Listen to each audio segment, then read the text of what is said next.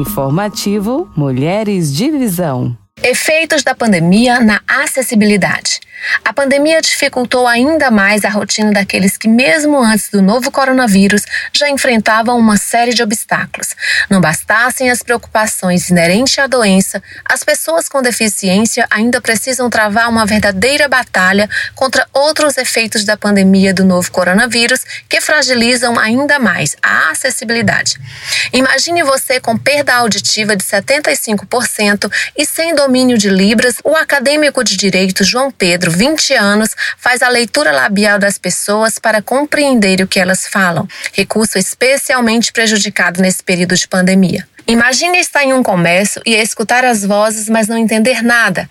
Explica ele, referindo-se à experiência de conversar com alguém que esteja usando máscara. E essa experiência do João é vivida por milhares de pessoas da comunidade surda. E as dificuldades dos estudantes também estão presentes nas reuniões online, muito usadas nesse período. Devido à falta de intimidade com a tecnologia, alguns participantes mantêm o microfone do computador ligado o tempo todo, o que provoca uma série de ruídos ruídos e interferências que geram em João Pedro, que por conta da deficiência não houve sons agudos, uma sensação bem desagradável. Outro problema desses encontros pela internet é o atraso de articulação da boca e o som da fala, o chamado delay. Provocado por falhas na conexão, ele gera uma falta de sincronia entre a transmissão do áudio e do vídeo, um efeito que impacta negativamente quem necessita da leitura labial para se comunicar.